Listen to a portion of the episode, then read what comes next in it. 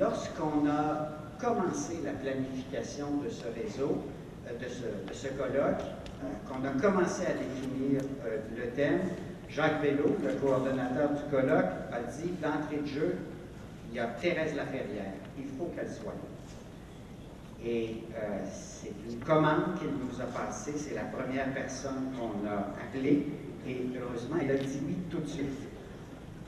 Thérèse Laferrière, euh, beaucoup de gens la connaissent dans le réseau de l'éducation. Euh, je ne ferai pas toute la présentation de son CV. Euh, les publications se comptent par dizaines, je pense que c'est par centaines. Je dirais très, simple, très, très rapidement qu'évidemment, elle s'est intéressée, à la profession enseignante et à ce qu'elle devient actuellement, à ce que devient l'école et à ce que devient la classe dans un monde tout. Euh, je passe par-dessus ces postes administratifs. Je ne sais pas si c'est la chose on peut être plus fier. Euh, elle est actuellement euh, directrice du Centre de recherche et d'intervention sur la réussite scolaire, où elle co-dirige le volet école éloignée en réseau. Elle travaille sur l'école en réseau, sur la classe en réseau, et aujourd'hui, elle vient nous parler de ce que devient l'enseignement dans une école où la porte, dans une école, dans une classe où la porte n'est jamais vraiment fermée, où tant les profs que les étudiants sont en réseau entre eux et en réseau avec ce qui se passe à l'extérieur. Je vous invite pour les 60-75 prochaines minutes à entendre Thérèse Laferrière.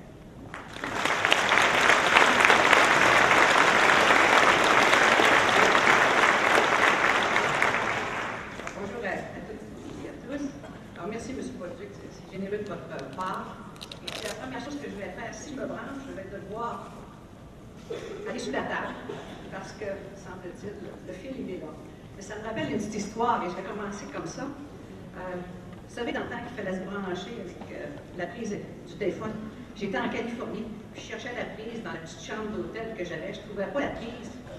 Finalement, je la trouve en dessous du lit, euh, le devant du lit. Alors, je finis par me rendre, enfin, branche ça. Mais dans l'exercice, je fais tomber la tête du lit. Imaginez-vous que j'étais un peu gênée après quand je allée à la réception. J'avais fait tomber la tête du lit en me branchant. Mais ça, on était, on était en 95, euh, c'était encore des débuts. On faisait encore des choses comme ça, mais ça me rappelait ça en pensant que peut-être j'aurais besoin d'aller euh, sous la table. Écoutez, je vais commencer euh, en remerciant le comité organisateur. Ça, ça va prendre mes lunettes euh, installer ça. Non.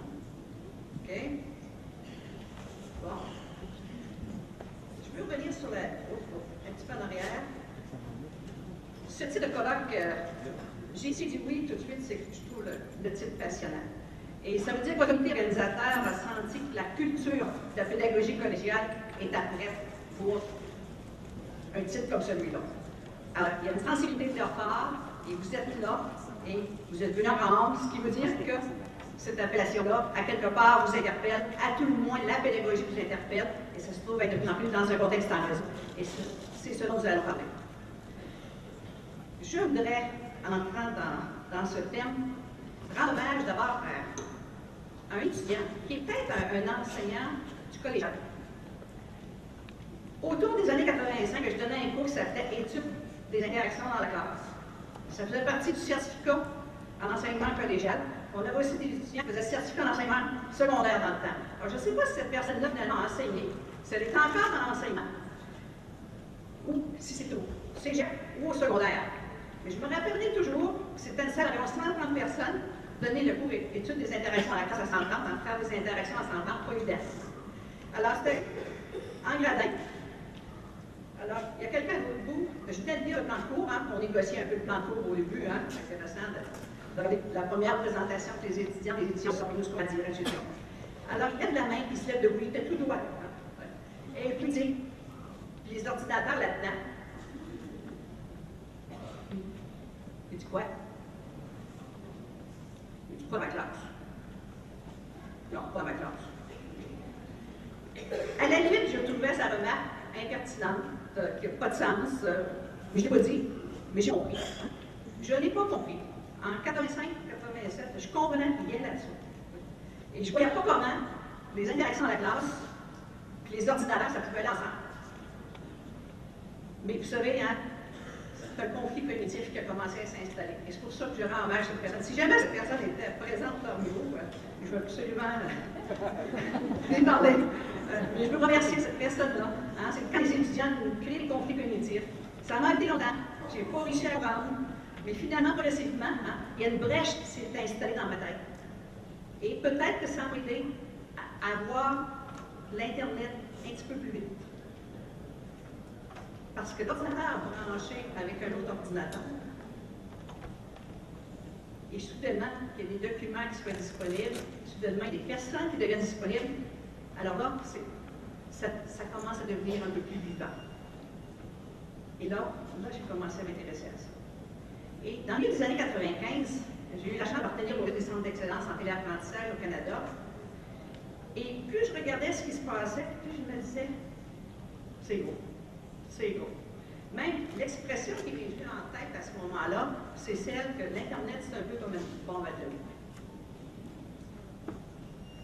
Le génie humain vient d'inventer ça, puis là, on est pris avec. Et je le pense encore pleinement aujourd'hui. Avec le plus qui vient avec ça, le moins qui vient avec ça. Par exemple, tout le bruit qui s'installe dans le monde d'information. Alors que tout un chacun peut créer créer d'information. D'habitude, ça a du bon sens. D'autres fois, c'est notre premier sans-peur vient de se faire prendre. Je suis en train d'assurer le gouvernement ici ce matin.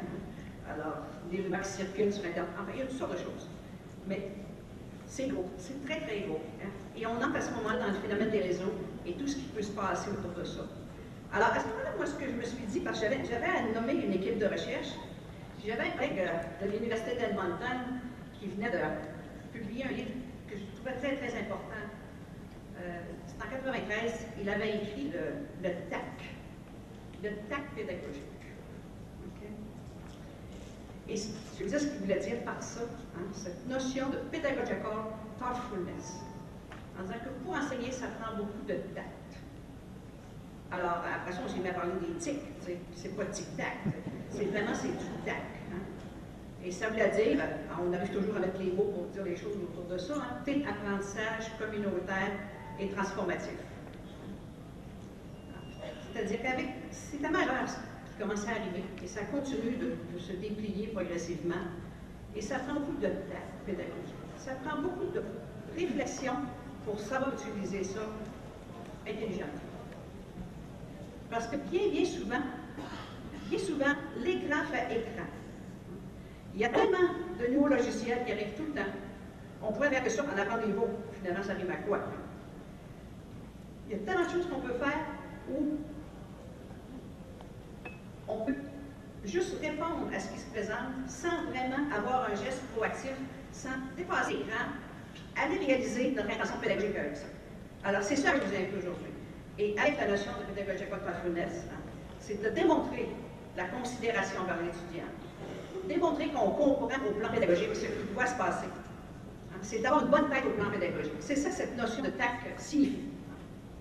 Donc, c'est évident qu'il y a un accent communautaire aussi à promouvoir dans tout ça, parce que la mise en réseau, euh, nous fait créer de nouvelles communautés, et je vous en parler aujourd'hui.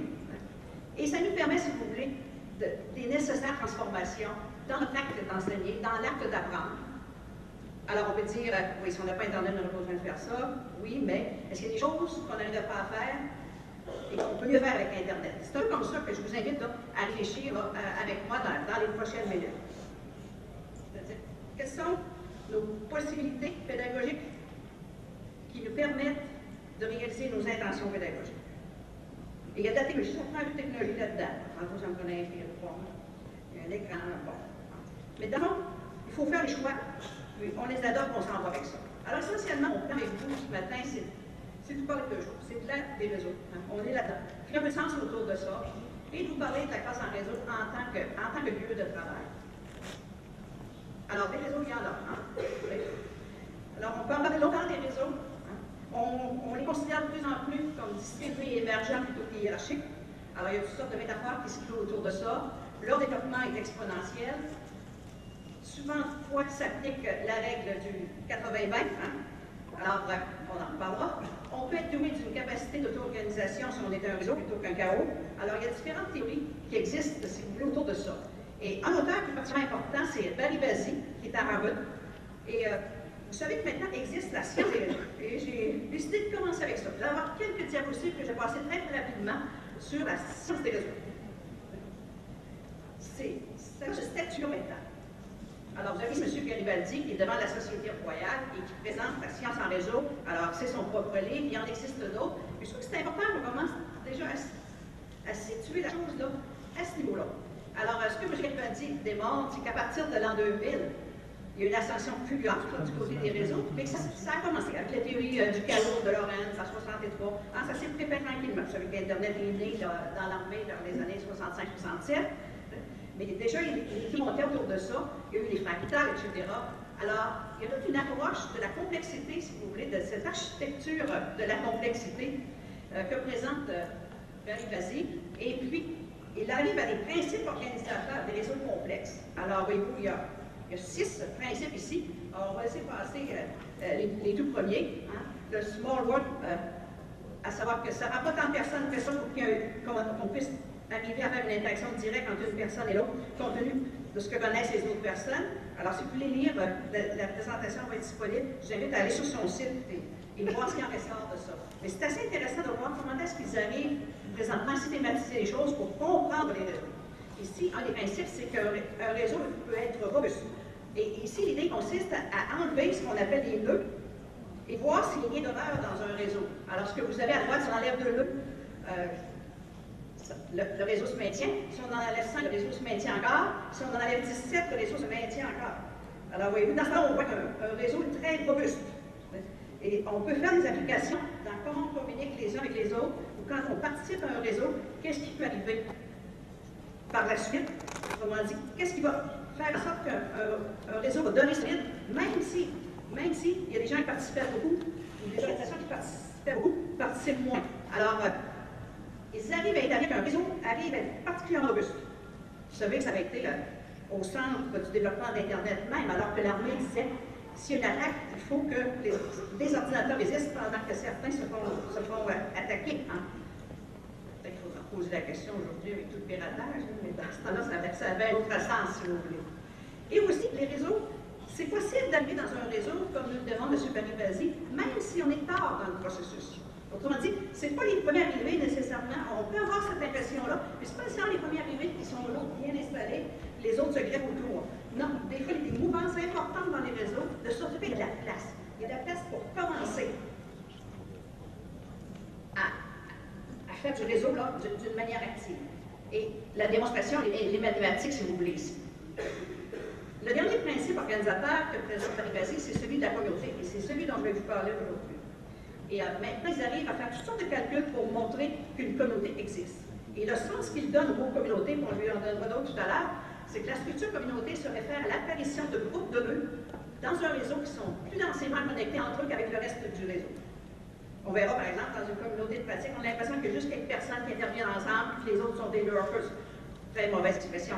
Si des gens décident d'aller à un endroit particulier, sur un site en particulier, pour voir ce que des collègues font, pour aller à toutes sortes d'autres endroits. Donc, ce n'est pas, pas un geste euh, non significatif d'aller à quelque part et de, lire ce que d'autres collègues.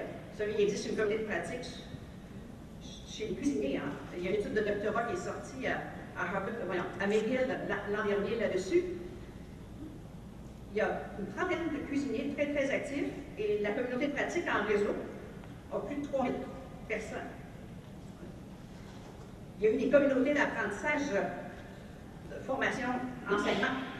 En Angleterre, les gens étaient tous désolés. Il y en avait quelques-uns qui écrivaient. Il y en avait 30 000 qui, lisaient. Alors là encore, il faut voir que pour que ça puisse se passer, il s'agit que certains soient actifs, tant mieux s'il y a plus de personnes actives, mais il ne faut pas se décourager. On voit plusieurs communautés présentement, si seulement certains participants sont particulièrement actifs.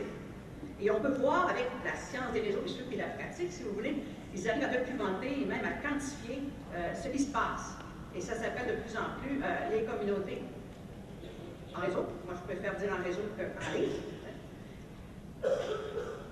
Dans le développement récent de ces communautés-là, la première expression qui est vue, ça a été de parler de communauté virtuelle. Hein. on est dans un monde numérique, c'est fait de 1 et de 0, hein?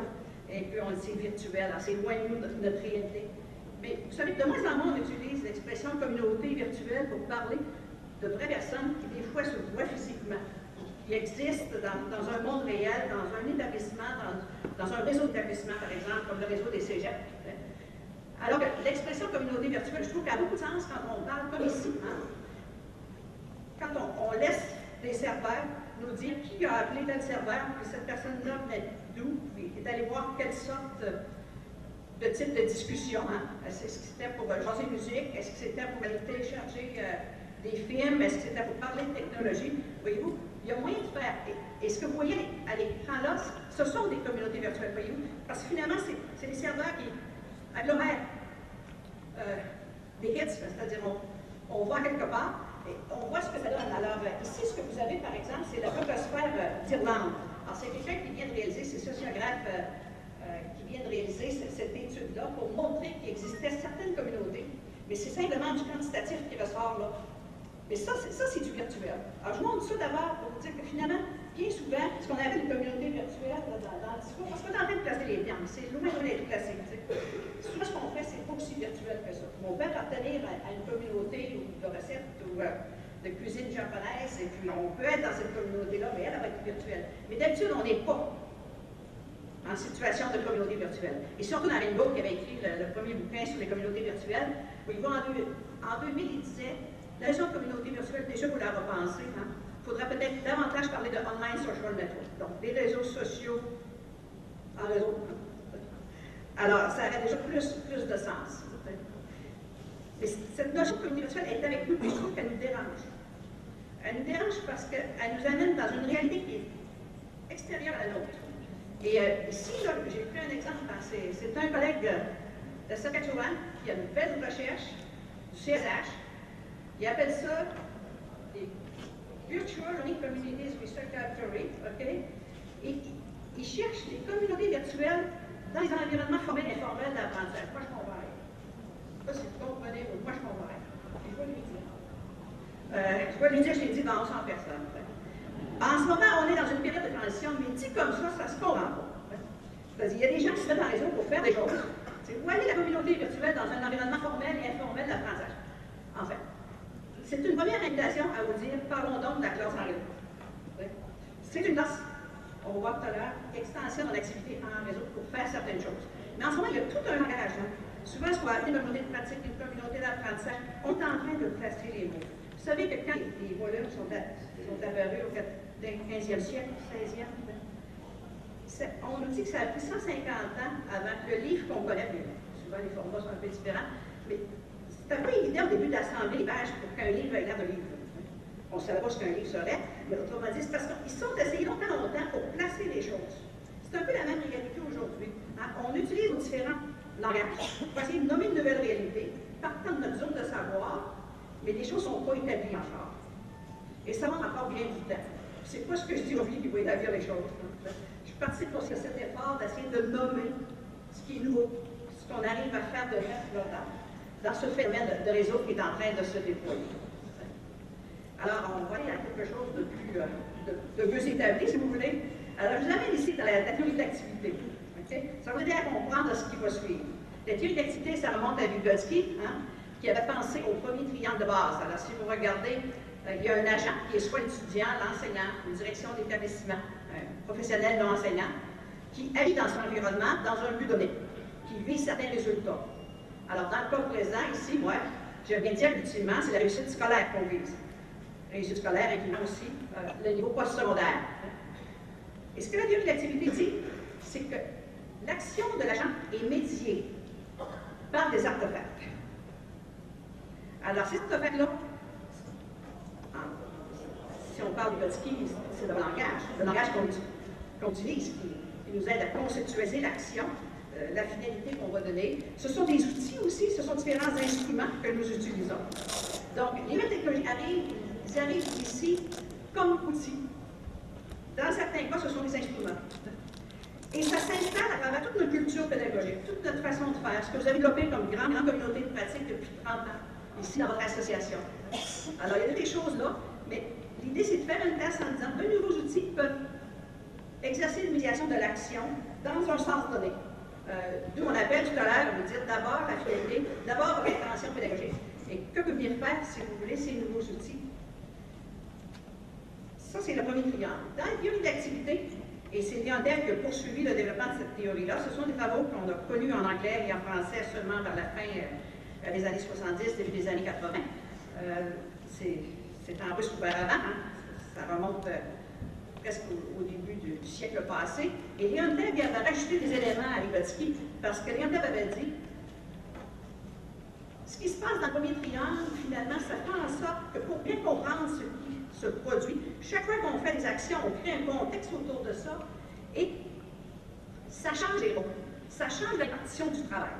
Donc, prenons juste ça chez Leontev, et rajoutons à cela Engstrom. Engstrom, lui, qui a, qui a pensé l'ensemble de ce, de ce grand triangle, et ça fait trois petits triangles en disant aussi, il faut aller jusqu'à voir les nouvelles routines, les nouvelles politiques qui se développent autour de ça. Aujourd'hui, on va se concentrer sur le triangle jaune. Et pour vous dire que la transformation de l'activité, c'est quelque chose de, très sérieux, euh, de très lourd, et c'est pas du jour au lendemain, c'est pas avec un coup de petit logiciel qu'on change.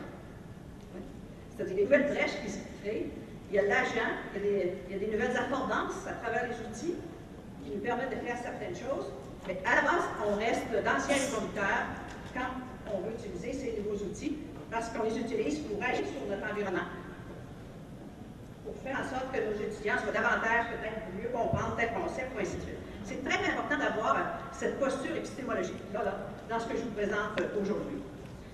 Ces nouveaux outils, avec les avantages qu'ils nous présentent, prenons le temps de les regarder un petit peu, parce qu'ils sont là et présents, et c'est en partie ce qui nous réunit aujourd'hui. Dans les tendances, on va dire qu'il y a une augmentation de la mobilité de la technologie.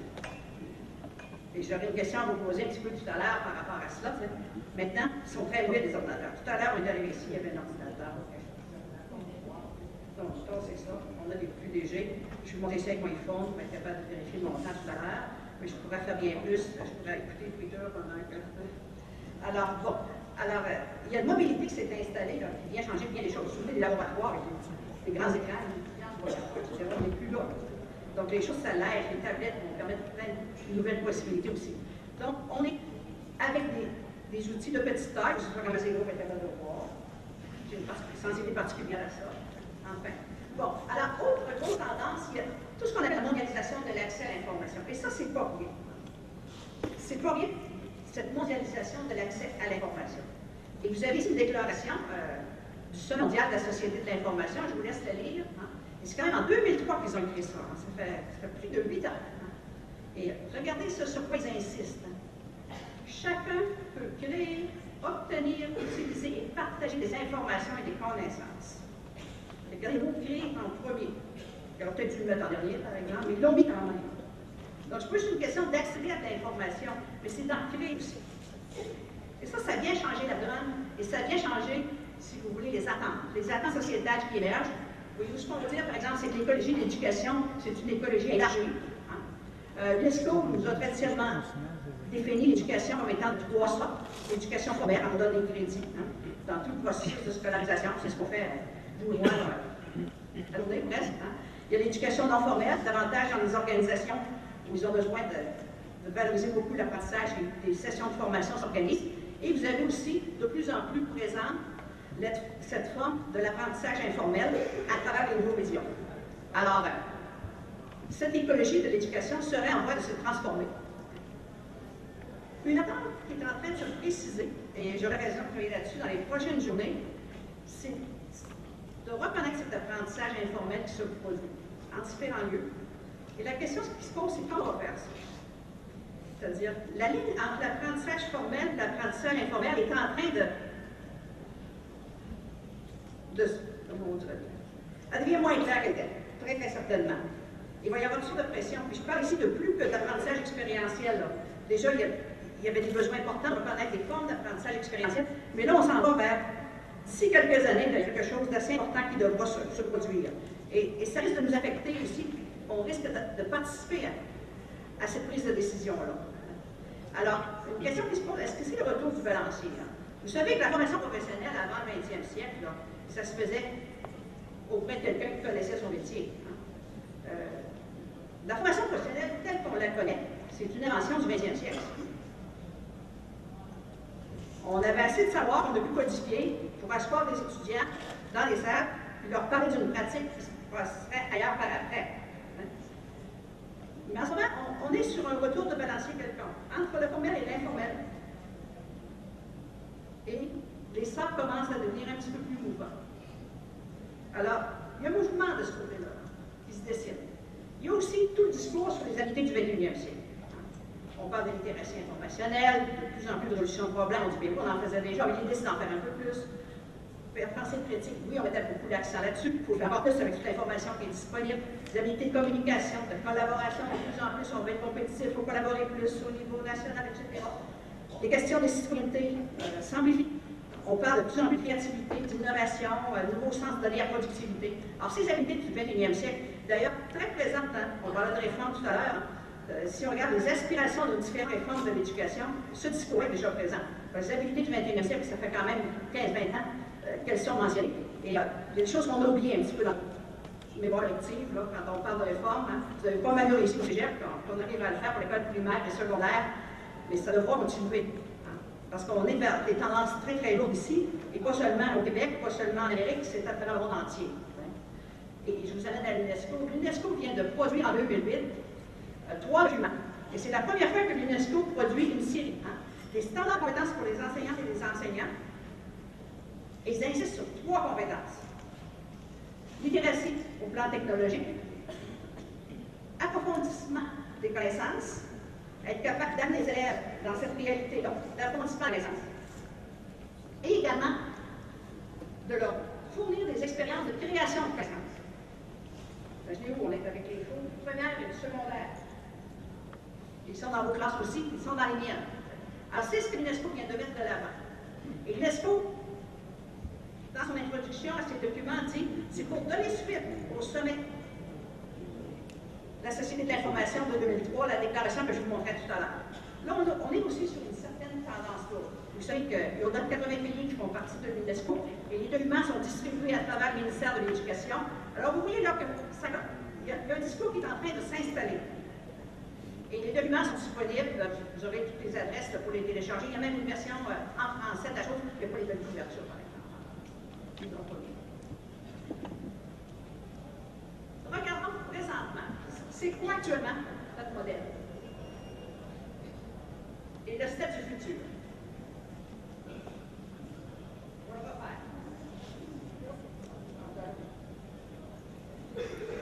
Regardez en haut d'abord le modèle apprentissage conventionnel en salle de classe, un petit peu d'activité complémentaire à e-learning. On s'en irait vers le modèle principal serait le e-learning et il y a une section qui serait l'apprentissage partiel en salle de classe physique.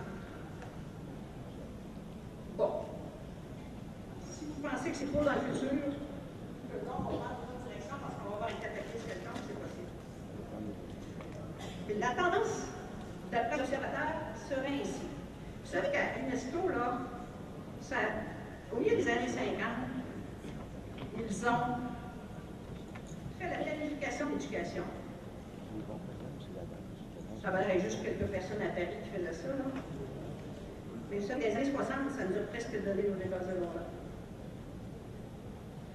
Parce que dans le milieu des années 50, le grand besoin que l'UNESCO exprimait au pays la nécessité d'école secondaire pour tous. Et les idées ont germé à ce moment-là. L'UNESCO, c'est un organisme finalement très, très amplifié de son réseau. Et finalement, les idées, les idées progressent. Et quand ils sortent des éléments comme ça, c'est évident, c'est toujours très, très associé au développement économique, parce qu'on sait comment éducation et économie vont de près ensemble. Et d'habitude, il y a des tendances lourdes. Et, et là, ici, on a un modèle. Alors, imaginez votre classe, elle est en train de devenir un petit peu un réseau. Là. Alors, si on est dans un monde davantage e-learning, avec un travail auprès des étudiants, une partie du temps. Alors que présentement, vos activités de e-learning, elles servent de manière complémentaire à ce qu'on fait en classe.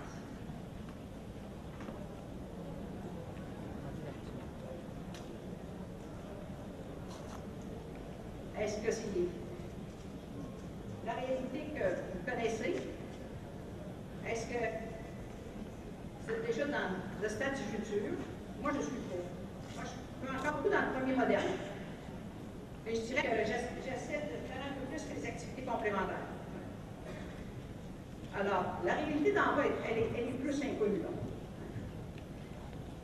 Un autre document qui s'en vient de l'UNESCO, très très bientôt, qui s'appelle E-Learning for Teacher Development. Et ce document-là argumente pour une conception élargie du learning. Pour le moment, le learning, ça veut dire un peu rien. C'est normal à ces gens qui font en formation à distance, qui étaient plus près de ça.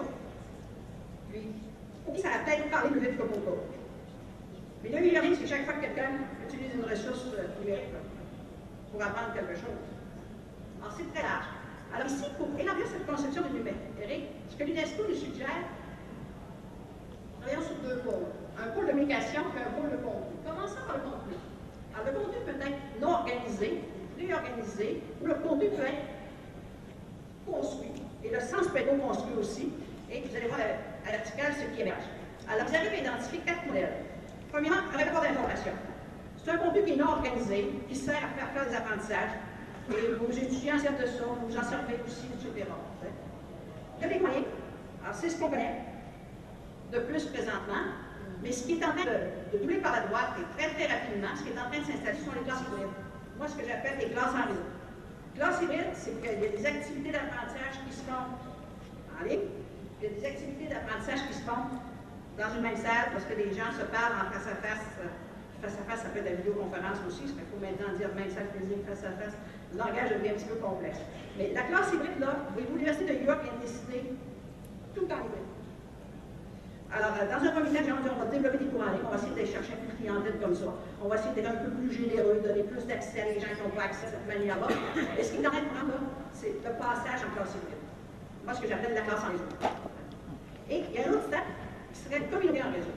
Et ce que ça permet de voir, si on regarde à la verticale, ou si on est en termes de communication, en rapport d'information, un cours en ligne, il y a peu de poids de communication. Mais les gens qui font des cours en ligne, ils réalisent que oui, il faut aller plus de communication euh, c'est structurant des étudiants, etc.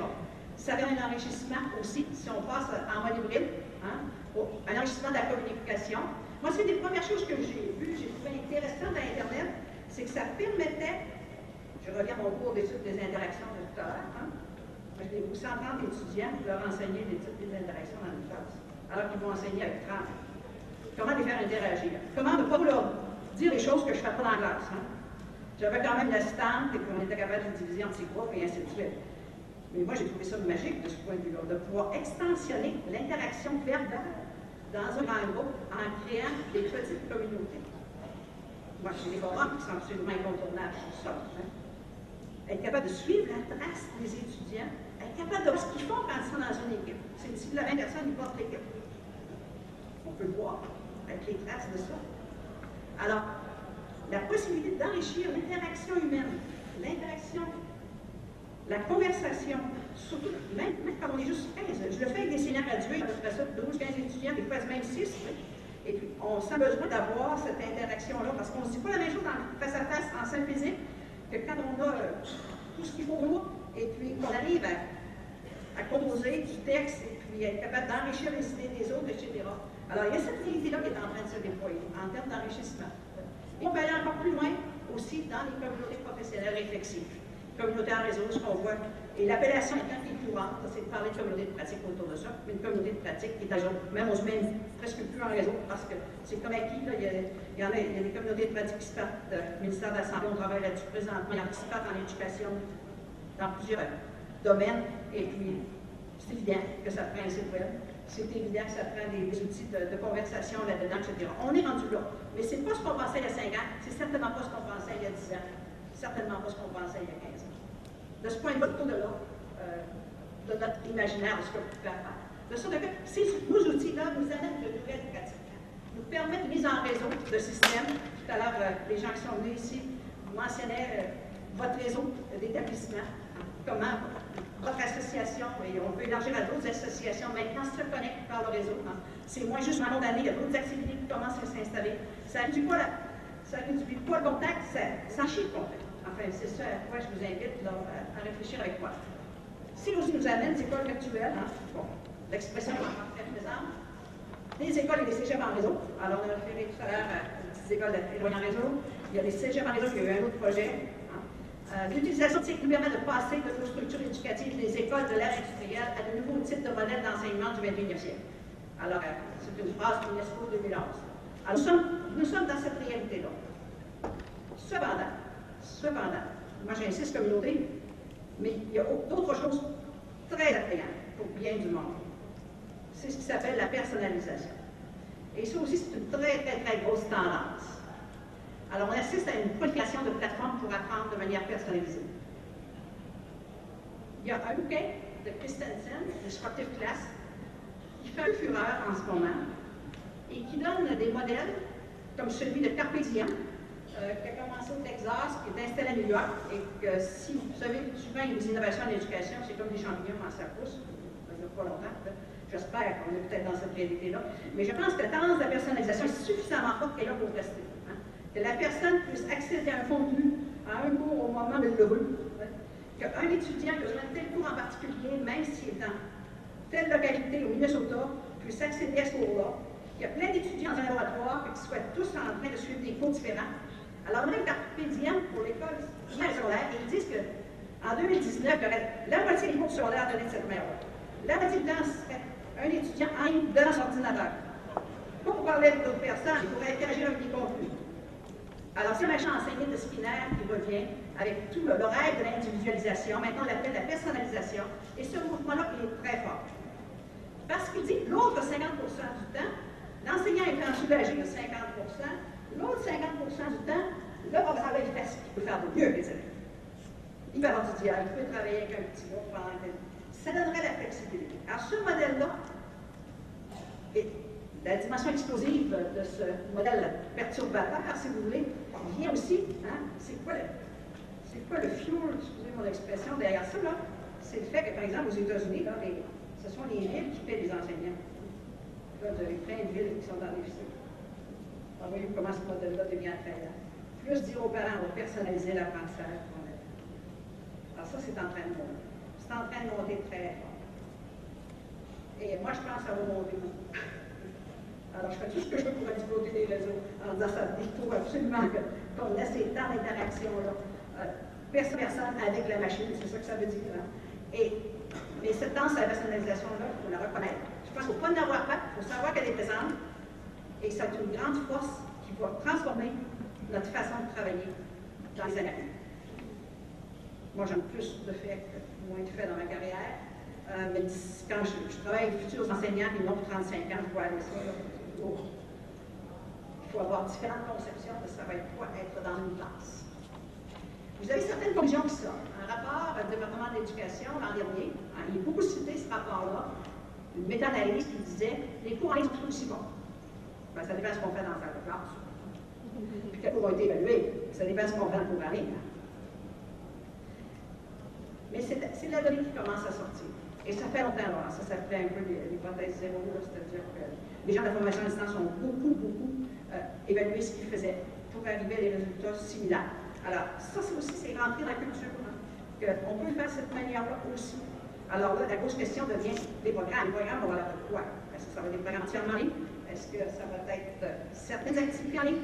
Euh, ça va être quoi l'équilibre? Qu'on va vouloir là-dedans? C'est des questions importantes pour tous ceux qui sont dans les comités de programme actuellement. Mais euh, l'étude de, Barbara Main, ce qu'elle c'est de dire, j'ai pas mis le mail ici, mais le titre, vous allez pouvoir le trouver facilement sur Internet si vous choisissez euh, de le faire, c'est que ça dit que l'apprentissage hybride donne de meilleurs résultats. Alors déjà, cette donne-là est en train de s'installer. Donc, revenons à notre triangle. Nous sommes des étudiants, nous sommes des enseignants. Nous avons toute une culture à travers nos artefacts. Nous avons des outils, de nouveaux outils qui s'installent, de nouveaux instruments. Nous visons certains résultats. Alors, essayons de définir ça un petit peu dans les communautés de classe en réseau. Vous allez dire, toute classe est une communauté, oui, la communauté urbaine de Québec, de Lévis, ça dépend comment on l'a défini, une classe on peut activer davantage des interactions au sein d'une classe. J'ai fait ça toute ma carrière. Alors, je continue aujourd'hui, c'est pas j'ai des nouvelles technologies que j'arrête de le faire. Au contraire, je le fais encore plus avec ces nouvelles technologies-là. Donc, si on regarde l'étudiant comme agent, hein, est ici à, gauche, notre étudiant. Hein. Alors, qu'est-ce qu'on dit de cet étudiant-là aujourd'hui? On, on, en a eu un portrait tout à l'heure, mais je pense que mon portrait est peut-être euh, un petit peu plus positif ici, tout à vous de le dire, à vous de remplacer des expressions en par d'autres expressions. Euh, il y a quand même pas mal de personnes qui pensent que les jeunes d'aujourd'hui sont coopératifs, confiants de nature performante. Hein. Mais aussi, il y a cette réalisation que la culture d'apprentissage est en train de changer, entre autres avec les médias numériques. Alors, les jeunes s'engagent dans des façons de faire assez différentes de l'apprentissage formel qu'on leur offre. Et c'est là qu'arrive le jeu avec l'apprentissage informel. Et ça prendrait davantage entre eux. Est-ce que ça se valide dans votre propre expérience? On sait aussi qu'il y a des taux élevés de décrochage chez les garçons. On en parle ce matin. Hein? Moi, mon impression, c'est que ça va aller en rentrée. Je ne sais pas c'est quoi la vôtre. Moi, avec tous les gugus qui sont capables d'utiliser en dehors de l'école. Hein. Vous avez vu tantôt la diapositive, je ralentis quand j'arrive proche de l'école. À mon avis, ça va devenir de plus en plus difficile de faire la gestion de classe au les garçons. On, on, commence un nouveau projet de recherche là-dessus, justement. On va faire des, des formes d'alternance avec des tablettes. On sait aussi qu'avec les TIC, la motivation et l'engagement augmentent. Même si ça ne dure pas tout le temps. On va dire, oh, c'est un effet. Ça va diminuer. Mais d'habitude, moi j'ai, depuis le début du programme pratique, euh, ici à l'École des compagnons de quartier, chaque élève a un portatif, on suit ça de près. On a surtout des garçons, a plus de filles un peu maintenant, mais toujours plus de garçons. Et puis la motivation, on a des collègues avec les lettres qui, ont étudié aussi très systématiquement. Hein, on sait qu'à l'école, là, quand qu'ils sont plus motivés, les étudiants? À quel âge sont ils plus motivés? je ne vais pas répondre tout ensemble, mais euh, c'était 6 ans. Hein? Après ça, ça baisse. C'est vrai ça remonte au cégep, parce que là, c'est un nouveau choix qui font. Mais pendant tout le temps de scolarité obligatoire jusqu'à 16 ans, la motivation baisse. Mon collègue Frédéric il y a plein de statistiques pour vous montrer ça. Alors, c'est la réalité. On sait qu'avec les TIC, ce que, ce que la collègue Huot et, d'autres collègues ont trouvé, c'est que chez élèves pratiques, chacun un ordinateur portatif tout le temps au secondaire, la motivation baisse aussi, mais de manière significativement moins que les autres. Alors, une certaine interaction avec des bidules comme ça, ou euh, pouvoir pitonner, semble-t-il, les mains sur des touches, avoir des tâches plus authentiques à faire à travers des projets, à travers des investigations, ça. Et euh, les études de pratique, comme je le mentionnais, les études des Stone Township, euh, dans les à aux États-Unis aussi. Alors, on a des résultats de recherche assez cohérents autour de ça présentement. Ça peut valoir la peine de penser une nouvelle technologie dans les environnements d'apprentissage pour les garçons, entre autres. Cet étudiant qui est l'agent, ce qu'on sait aussi, c'est il n'est pas parfait, hein, c'est le sens même du mot formation. Hein, et c'est ça que vous faites au, collège, hein, on, continue par la suite, c'est de lui donner une certaine forme. Il y a plein d'habiletés de penser à développer. Il y, a, il une littératie informationnelle et de plus en plus dans les discours, euh, les questions de ça, c'est-à-dire comment on habilite les jeunes, comment on leur donne cette habilité de, savoir travailler avec l'information qui est disponible. Et surtout avec le fait qu'ils ont bien plus de temps que nous, qu'ils passent bien plus de temps déjà sur les machines. Mais en même temps, comment on peut offrir une meilleure de nous-mêmes, des habiletés que nous possédons dans le rapport au savoir, dans nos façons de, traiter l'information, euh, de négocier euh, notre présence sur certains sites plutôt que d'autres, etc cette littératie informationnelle, c'est des cours qui commencent à s'installer. Au début, on leur donnait des cours de technologie comme tel, maintenant on est rendu se répandre des cours de littératie informationnelle. Aider les étudiants à sens à ce qu'ils apprennent devant autant d'informations. Voyez-vous, par exemple, les textbooks en, psychologie de l'éducation aux États-Unis, il en existe au-delà de 250. Lequel on prend? Comment l'enseignant justifie de prendre celui-là plutôt qu'un autre? Ça va bien si la personne est dans le réseau pour étudier avec ceux qui étaient les auteurs de. À partir du moment où quelqu'un dit je je prends lui, je prends lui, lui je l'aime, lui je l'aime moins, je pense que les étudiants vont devenir de plus en plus euh, confrontants face à ça. C'est-à-dire, pourquoi choisir tel type d'information plutôt que tel autre? C'est quoi le choix à nous? C'est quoi leur choix à eux, avec tout ce qui est accessible? Les aider aussi à acquérir un langage dans une communauté de pratique de leur choix. Hein. C'est beaucoup notre acte professionnel de former les jeunes qui commencent à faire des choix. Ils le font en formation professionnelle secondaire, ils le font au collège, ils le font à l'université. Hein. Ils veulent appartenir à une communauté de pratique. Il faut qu'ils maîtrisent les rudiments du répertoire de connaissances de cette communauté-là. C'est savoir qualifier qu'on a sorti de la pratique qu'on enseigne à travers nos salles de cours, mais il demeure que le geste qu'on pose, c'est de les préparer à l'exercice d'une profession donnée. Alors, ça aussi. Alors, comment trouver notre place à côté de, cet étudiant-là, comme enseignant et enseignante? Hein? Alors, une question que je vous pose, je vais prendre un petit peu une pause. Est-ce que l'expérience d'apprentissage des apprenants, des étudiants, est en train de s'améliorer? Pensez dans ça quelques secondes. Dans votre tête à vous, avec tout ce que vous voyez qui se passe, toutes les conversations que vous avez, vos expériences avec les étudiants, on fait une pause pour dire qu'est-ce qui est en train de se passer? Ça s'améliore-tu leur expérience? Quand ils sont en salle de classe, quand ils font leur travaux à la maison,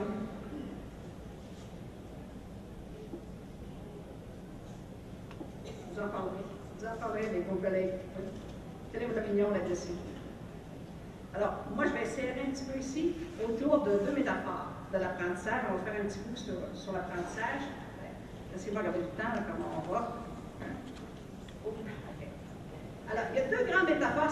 Si je résume les théories d'apprentissage, nos façons de travailler pour faire apprendre, hein, on est soit dans la métaphore de l'acquisition, où on instruit, ou on est soit dans la métaphore de la participation. Autrement dit, en participant, on apprend à faire quelque chose. Et l'enseignant joue un rôle important là-dessus. Il y a un texte très, très puissant de Spade en 98 qui est très, très euh, cité. C'est une mathématicienne euh, qui enseigne au primaire mais vous allez voir que, comment elle présente les deux métaphores, c'est très important. Et ça nous aide à comprendre notre geste. Et vous avez d'autres auteurs comme Silly et Dugwit qui, dès 2000, disaient Oui, oui, attention, l'ordinateur est là, l'Internet est là. L'institution postsecondaire fait deux choses. Elle donne accès à l'information, mais elle donne aussi accès à la communauté. N'oubliez pas la partie accès à la communauté. Surtout dans l'engouement de dire oui, on peut rendre l'information disponible sur Internet et ainsi de suite dans les dans des contenus bien réorganisés. Oui, mais quand il de l'accès à la communauté? Alors, ça, c'est une question qu'il s'agit de se poser. Et on arrive sur les communautés en réseau. Alors, euh, vous savez, c'était la dernière rubrique là, euh, dans le euh, de l'UNESCO dans le livre apparaître. Alors, les communautés dont on va parler, ce sont celles avec une affiliation institutionnelle. On ne parlera pas de celles des cuisiniers, de celles des alpinistes, des gens qui se demandent comment installer leur mot sur leur voilier. on, va centrer sur une application institutionnelle de la classe en réseau. Et ici, il est question d'une pédagogie basée sur des principes. Donc, pas une pédagogie axée sur les technologies, mais basée sur des principes euh, pédagogiques. Et vous avez ici un certain nombre euh, de bouquins qui sont particulièrement puissants ces années-ci, c'est-à-dire la quintessence de ce qu'on sait en sciences de l'apprentissage se résume bien chez ces auteurs-là. Entre autres, la perspective sociale de l'apprentissage. Hein. On apprend en participant à une communauté, en posant des gestes de plus en plus compétents dans cette communauté-là. Il y a des perspectives cognitives importantes et vous avez un bouquin très, très lu qui s'appelle, il être disponible gratuitement sur Internet, Hobby Forum. Vous avez euh, le bouquin de base sur les communautés de pratique, Situated Learning. Vous avez d'autres volumes de Wenger, Communities of Practice. Vous avez un handbook sur les sciences de l'apprentissage de 2005. Vous avez le livre de Barretter, Education and Mind, The Knowledge Age de 2002. Vous avez là des références très, très euh, solides. Dans les communautés en réseau, il y a trois types de communautés. Il y a la communauté d'apprentissage, la communauté de pratique et la communauté d'élaboration de connaissances. Je résume quand j'ai dit quelques mots là-dessus. Pour chacune, il existe des principes. Alors, vous avez ici une communauté d'apprentissage en réseau, comment ça s'installe, ça prend des bouts d'apprentissage, des processus démocratiques. C'est quand on travaille l'interaction dans une classe, on arrive à définir un problème sur lequel on va se pencher, ou dans une équipe, ils arrivent à le faire. Alors, vous avez une série de principes vous pouvez regarder ça tranquillement chez vous, si vous allez sur, euh, sur le jeu de diapositive. Dans une communauté, oh, je me suis trompé, c'est une communauté de pratique non pas une communauté d'élaboration de connaissances. Je corrigerai le point avant d'arriver sur ça. Alors, dans une communauté de pratique, avez trois grandes caractéristiques. Il faut que les gens s'engagent en communauté. Il faut que ce soit une seule pratique sur laquelle on travaille, parce que sinon on vient tout mêler. Hein. Et ensuite, on développe un répertoire. Alors, le répertoire partagé. Et c'est à travers ce processus-là qu'une identité professionnelle se se développe pour un individu, pour les participants, et qu'un savoir collectif pour la communauté se développe également. Et dans la communauté d'élaboration de connaissances, vous avez une dizaine de principes. Alors aussi, je mettrai des liens pour aussi avoir là, euh, accès à un contenu spécifique. En communauté d'élaboration de connaissances, on aime ça, nous travailler avec un forum puissant. Alors ça, c'en est un. Alors vous voyez, quand on écrit une note, c'est ce qui apparaît. Hein. Alors vous avez les, différentes fenêtres à gauche, alors on peut faire différents gestes à l'intérieur. Mais là, ce qu'il s'agit d'écrire, bien, on essaie de avec des groupes d'échafaudage, c'est-à-dire pour aider le, discours collectif. Alors, on peut joindre des fichiers, mettre des vidéos, etc. Alors, on a ici là, un outil qui nous permet d'aller assez loin en collaboration de connaissances, voulez. Ici, je vous montre une photo c'est le forum qui existe de manière banale, si vous voulez. Autrement dit, chaque personne qui est admise là peut déplacer note. Imaginez-vous le fouillis que ça peut faire. Mais en même temps, il s'agit de gérer ça aussi, puis ça gère. Alors, euh, il y avait 7-8 personnes dans ce groupe-là. Alors, ils ont très bien été capables de se gérer, mais à un moment donné, ça devient assez complexe. Mais l'idée, c'est que c'est un forum où on est capable d'aller plus loin. Voyez-vous, ça, c'est une note assez bien élaborée, où il y a moyen de référencer des notes à travers un discours dans la note d'un participant qu'il y a moyen de mettre des échafaudages, par exemple un échafaudage pour aider euh, à ce que le discours progresse, c'était mettons nos idées ensemble, un autre c'est juste soumettre problème, un autre un appui théorique. Voyez-vous, c'est le genre de notes qui sont capables de, de co-élaborer. Et il y a des annotations. Patrick, ici, a fait un petit commentaire de rien, mais ça n'a pas l'air d'une note. Alors, voyez-vous, il existe de plus en plus là, euh, des développements, entre autres. On, dit qu'on peut aller sur un blog. Euh, moi, j'en suis encore au forum. Moi, je suis traditionnelle. Hein. J'ai commencé avec les forums, puis je reste avec. Et j'essaie d'avoir le meilleur forum possible pour aller le plus loin possible.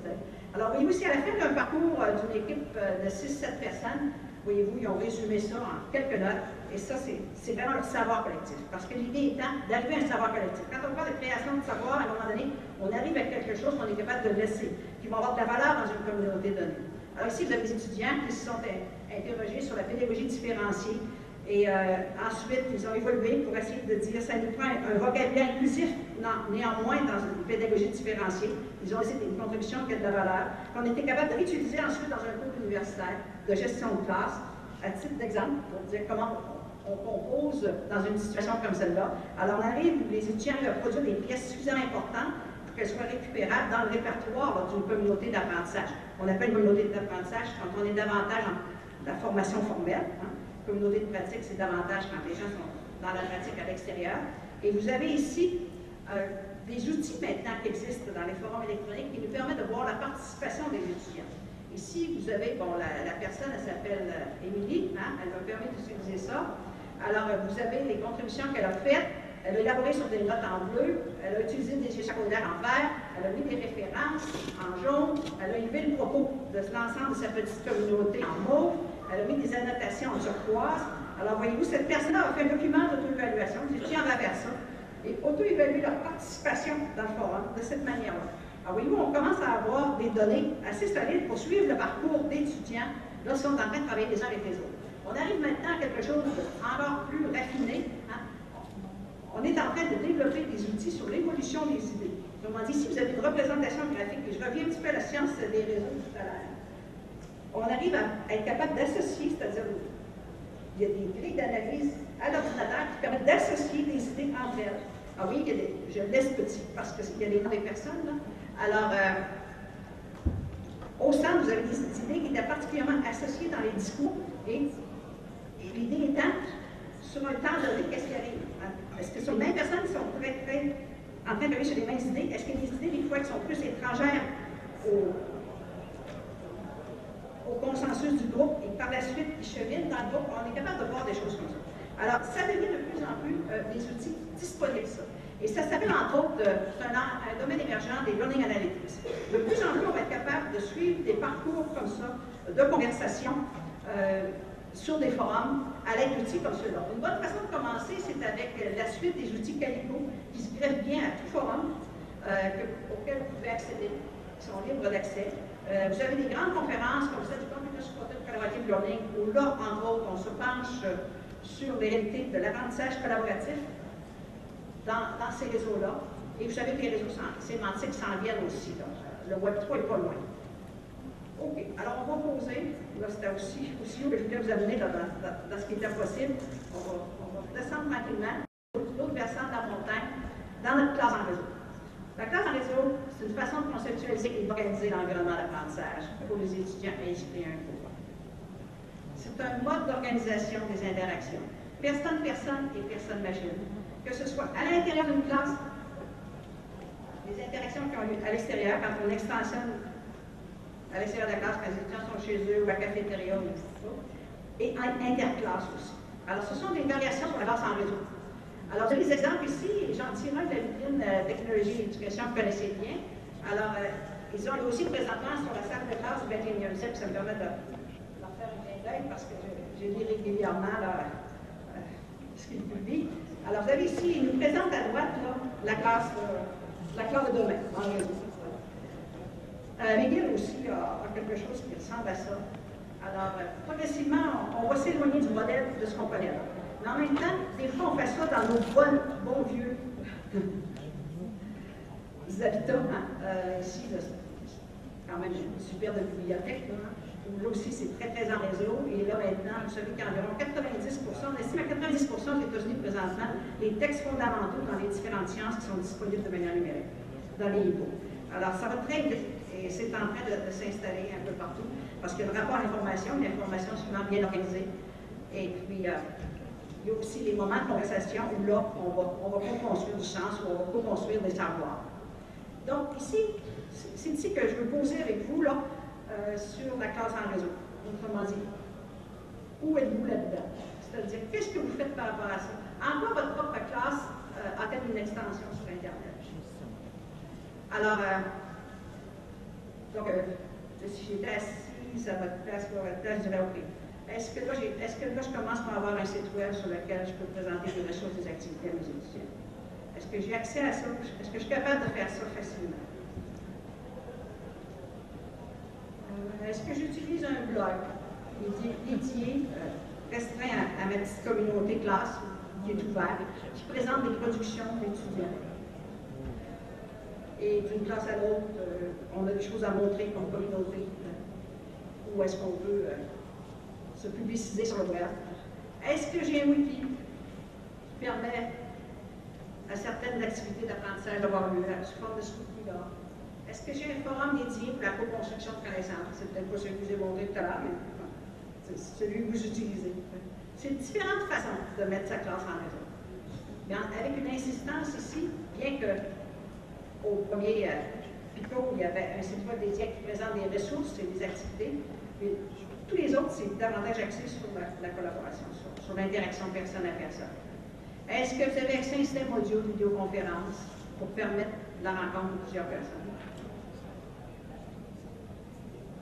Est-ce que vous avez une communauté de pratique qui autorise l'accès à la plateforme à vos étudiants dans votre domaine pointu? De pratique et de savoir? Est-ce que vous avez une combinaison de ces éléments-là? Alors, vous, avez là-dedans quelques jalons de façon d'aller vers le lieu de travail qui va être de plus en plus le nôtre, euh, soit, une classe en réseau. Et là, si je continue, j'ai parlé à votre place, je vous ai mis des crochets. Vous soyez vraiment pas d'accord, je vais sur le quand je peux faire mes. De toute façon, façon de déjà être dans l'esprit de la classe en réseau. Les étudiants et étudiants inscrits à mon cours utilisent l'Internet pour faire leurs travaux. On dit que le pourcentage est assez élevé. Hein. J'ai un projecteur électronique ou un TVI, tableau de interactif, pour dans ma salle de classe, ou que je suis capable d'amener dans ma salle de classe. Donc, ça me permet de, connecter ma classe et de montrer des choses de l'externe au-delà de ce qu'il y a sur mon ordinateur. Ou si vous téléchargez sur votre ordinateur parce que la connexion Internet n'est pas encore suffisamment stable, parce qu'il y a trop de monde dessus, puis on n'a pas augmenté encore le volume de la bande passante. Bon. Est-ce que vous avez accès, à, une plateforme pour déposer moi, ce que j'appelle les billes électroniques? Ben, vous commencez à mettre, au-delà de votre propre ordinateur, à mettre sur un serveur des billes. C'est-à-dire, quand on a des billes, souvenez, quand on joue aux billes, hein, quand on des billes, on est capable de jouer, on est capable d'échanger avec d'autres, on est capable de faire des choses. Ça commence comme ça, avoir une présence, une présence pédagogique, avoir certaines billes disponibles. Peut-être juste pour notre propre classe, ça n'a pas besoin d'être tout le monde. Mais de plus en plus, plus on fait ça, plus on se rend compte qu'on est capable facilement d'ajuster ces billes-là, de modifier les documents, etc. Et on se rend compte qu'on répète un peu moins. On répète beaucoup comme enseignant. Comme enseignant. On répète un peu moins quand on commence à travailler comme ça. Est-ce que vos étudiants sont inscrits, sont inscrits à la cour sont sur des réseaux sociaux? Moi, j'ai osé dire oui à ça. Probablement un grand nombre. Mentionnons juste Facebook. Hein. Est-ce que vous avez un pourcentage croissant d'étudiants qui sont branchés durant vos cours? Le permettez-vous? Là, on rentre dans le du Là, il pas osé rien mettre. Là, ça, ça vous appartient. Ça fait partie de vos choix en fonction de l'évolution de nos cultures étudiantes et de nos cultures collégiales. Là, on commence. La question, c'est est-ce qu'on va être capable de maintenir ça longtemps?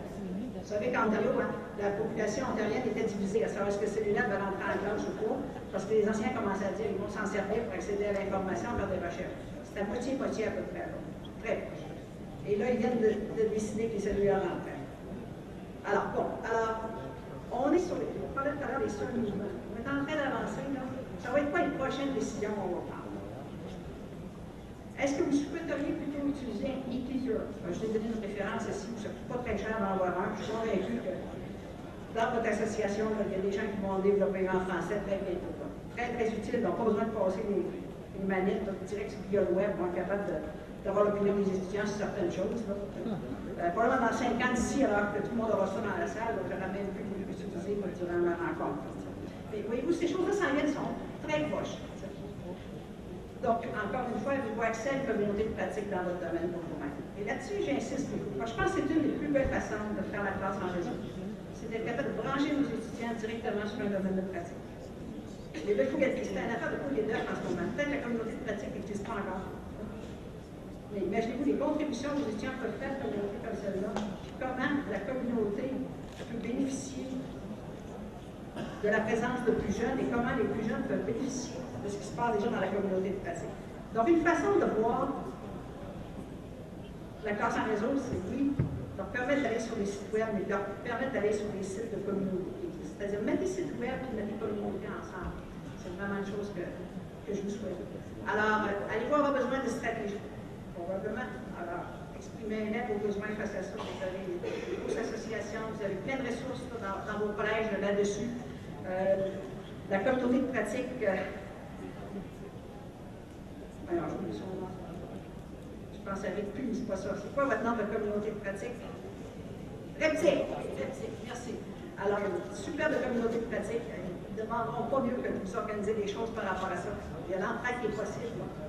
Comment vous pouvez organiser et animer des forums électroniques? C'est-à-dire, avez-vous besoin un peu plus de, de briefing sur comment euh, appliquer un modèle de communauté d'apprentissage, de communauté d'élaboration de connaissances? Voulez-vous plutôt vous retrouver dans des ateliers de réflexion les uns avec les autres pour combiner le meilleur de ce qui est possible de faire en face à face avec le meilleur de ce qui est possible de faire en ligne? Rapidement, le modèle, je parlais tantôt de l'approche personnalisée de l'approche plus interactive, de communauté. On, on, sera probablement dans un monde hybride, dans le monde de l'enseignement et de l'apprentissage, qui va amener les deux ensemble. Alors, euh, avez-vous des préoccupations sur qu'est-ce qui peut être appris en classe et hors classe? Alors, ce sont des questions que je vous laisse au, plan, au plan stratégique. Dans les conditions de mise en œuvre, on va presque s'achever là-dessus, là, ça prend d'abord l'intentionnalité de votre part. Il faut que vous vouliez. Il faut que vous disiez bien, je suis déjà là, je continue, ou il est temps que, il est temps que je, me mette dessus un peu plus. Et ça passe par une compréhension progressive des possibilités des PC pour améliorer l'apprentissage ça passe aussi par un leadership dans tout un système. Que, le système soit le collège, ou soit l'association grand complet. Ce n'est pas juste un directeur d'établissement, ce n'est pas juste quelques enseignants. L'un et l'autre, c'est plus ici. Il faut faire ensemble ces choses. Donc, ça nous prend un leadership distribué dans tout le système. Ça prend certainement du financement. De plus en plus, on parle de, déplacer les fonds, des, centres d'argent à d'autres choses. Et ça, c'est des choses qu'on va voir dans les prochaines années. Ça prend un brin de formation. Donc, enseigner dans une classe en réseau, essentiellement, c'est une approche qui est fondée sur les interactions. Les interactions sont linéaires, dans et hors les murs, et qui interrogent le rapport entre l'individu et le collectif. Alors, on s'en va vers une autre façon de travailler ensemble entre collègues. De plus en plus, ces outils de collaboration sont disponibles. Alors, si on a des billes, on les partager avec d'autres, etc. Euh, je pense que ça va être la façon de. Je ne pas de survivre, j'ai presque envie de dire ça. Si vous avez un autre outil, celui qui vous êtes plus à proximité. Il y a un rapport de qui est en train de s'établir entre l'individuel et le collectif. Alors, je vous laisse trois questions. C'est d'abord de vous rappeler euh, le rôle capital des réseaux dans l'évolution de la pensée. La pensée se construit socialement. On peut avoir des débats sur la co-construction de connaissances pour les jeunes, etc. Mais si on regarde le développement des connaissances, c'est des Ça s'appelle des conférences, ça s'appelle des, journaux euh, scientifiques, c'est des réseaux. C'est comme ça que la connaissance se développe. L'autre piste, étudier ce qui se passe dans vos réseaux. Vous y trouvez abondance de ressources de relations déjà. Et comment vous êtes partie prenante de ça, c'est la question que je pose pour vous. Et finalement, profitez bien de votre colloque, parce que nous sommes de plus en plus sollicités à faire mieux au plan pédagogique. Lorsque nous avons le privilège d'avoir dans un même local des étudiantes et des étudiants.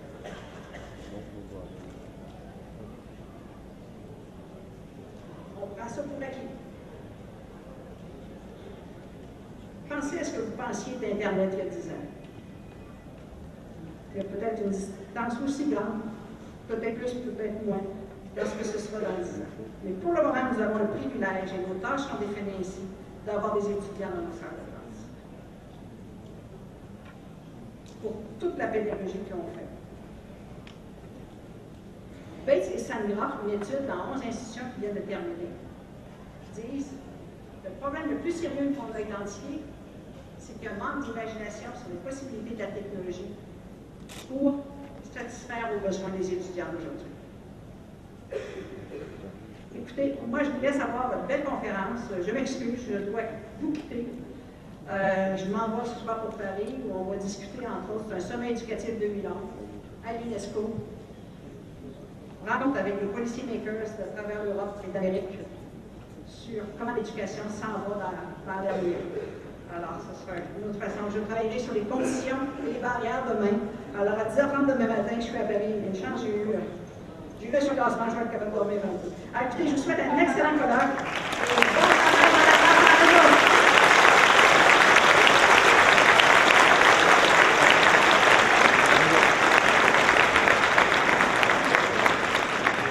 Alors, merci beaucoup, Mme la Étant résident du de Berthier-Masquinongé au fédéral, nous avons vécu récemment des élections à distance. Notre député, Ruth Hélène qui est devenue députée, était de Las pendant que ses affiches étaient sur un réseau de téléphones, sur des groupes de téléphone dans notre comté. Elle a ainsi fait la preuve qu'on est présent sans être là. J'imagine que c'est ça le virtuel. Merci beaucoup, Mme Veillère de nous avoir raconté avec beaucoup d'humilité l'épisode du pas d'ordinateur dans ma classe. Cette brèche dans ma tête, pour reprendre vos propres mots, nous ont conduite en Californie à perdre la tête de vie en tentant de brancher. Belle évolution. Il n'y a pas si longtemps, les mots en ligne suivaient le mot danse. Vous pouvez penser à Iki Big Dance de Steph Cars. Vous semblez privilégier le mode hybride garder l'essence même de la transmission des connaissances tout en étant branché sur une batterie de nouveaux moyens d'apprentissage. Merci beaucoup.